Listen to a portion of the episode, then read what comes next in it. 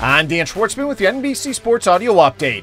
PGA Tour Commissioner Jay Monahan has announced that top players will commit to playing at least 20 tournaments per year, with 12 events having purses of 15 to 20 million dollars. The tour will also now guarantee a minimum salary of $500,000 per player if they compete in at least 15 events. The PGA Tour is announcing these changes on the heels of a players-only meeting last week in Delaware, hosted by Tiger Woods and Rory McIlroy, as a way to rally players and stop defections to the new LIV Golf Series. Kansas City Chiefs legendary quarterback Len Dawson has passed away at the age of 87. The Hall of Famer, both as a player and as a broadcaster, led the Chiefs to a win in Super Bowl IV while also winning three AFL titles. Dawson spent 14 seasons with the Dallas Texans, who moved to Kansas City in his second year to become the Chiefs after being a backup with the Pittsburgh Steelers and Cleveland Browns for five seasons. In an article in the Players Tribune, free agent linebacker Shaquem Griffin has announced his retirement from the NFL. Griffin became the first player ever drafted in the modern era with one hand after the Seattle Seahawks picked the University of Central Florida player in the fifth round. Griffin played three seasons alongside his twin brother Shaquille,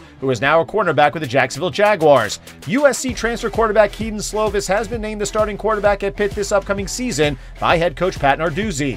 The senior threw for over 7,500 yards and 58 touchdowns in 26 starts for the Trojans before deciding to transfer to Pitt to replace Kenny Pickett, who was selected by the Pittsburgh Steelers in the first round of the NFL Draft.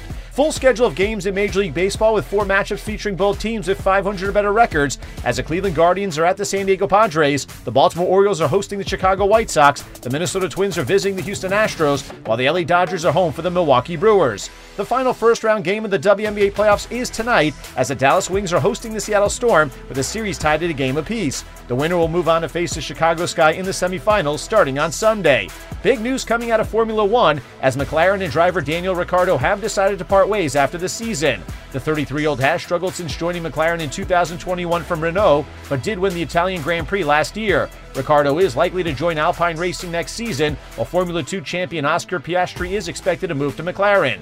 Newcastle United has broken its transfer fee record by bringing in striker Alexander Isak from Real Sociedad for 70 million euros, including 5 million in add-ons. Isak came to the La Liga club in 2019 from Borussia Dortmund for 10 million euros. With your NBC Sports Audio update, I'm Dan Schwartzman.